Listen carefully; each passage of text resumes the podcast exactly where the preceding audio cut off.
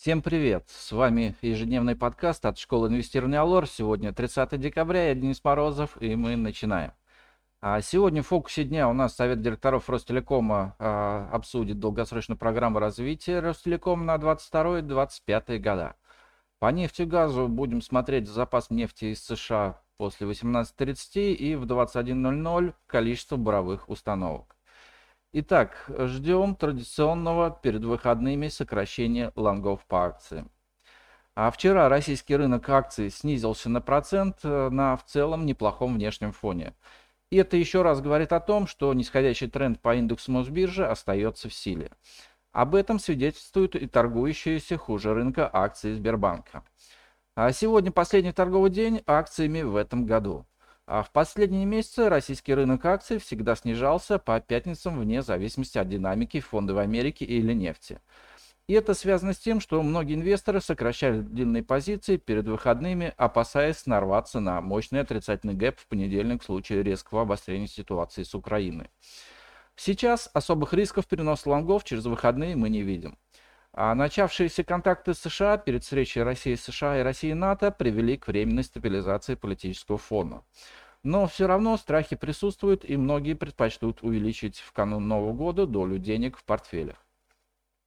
Лучше рынка сегодня с утра выглядит нефтянка. Цены на нефть благодаря вчерашним данным Минэнерго США, зафиксировавшим снижение запасов, ушли выше 70 долларов, 79 долларов за баррель. Однако не думаем, что отметка 80 долларов будет пройдена. А удивительную динамику показали вчера акции черных металлургов.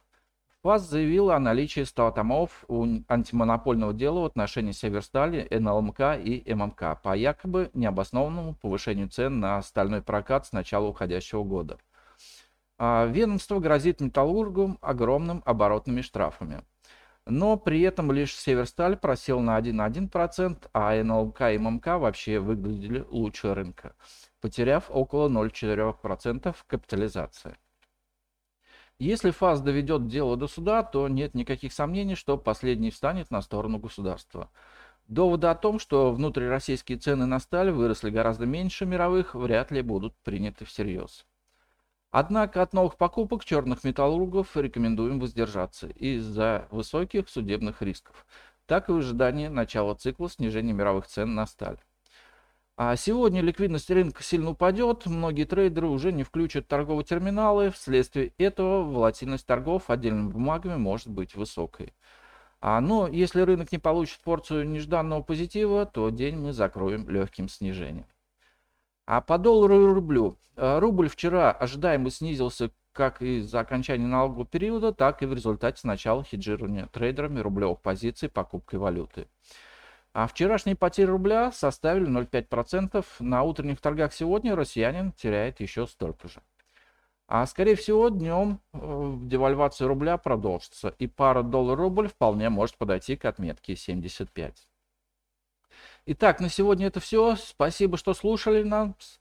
А всем хорошего дня, удачных инвестиций и до встречи на нашем подкасте в то же время, но уже в новом году. А представленная в этом обзоре аналитика не является инвестиционной рекомендацией. Не следует полагаться исключительно на содержание обзора в ущерб проведению независимого анализа. Allure Брокер не несет ответственности за использование данной информации. Брокерские услуги предоставляются ООО Allure Plus на основании лицензии 077 04 827 103 выданной ФСФР России.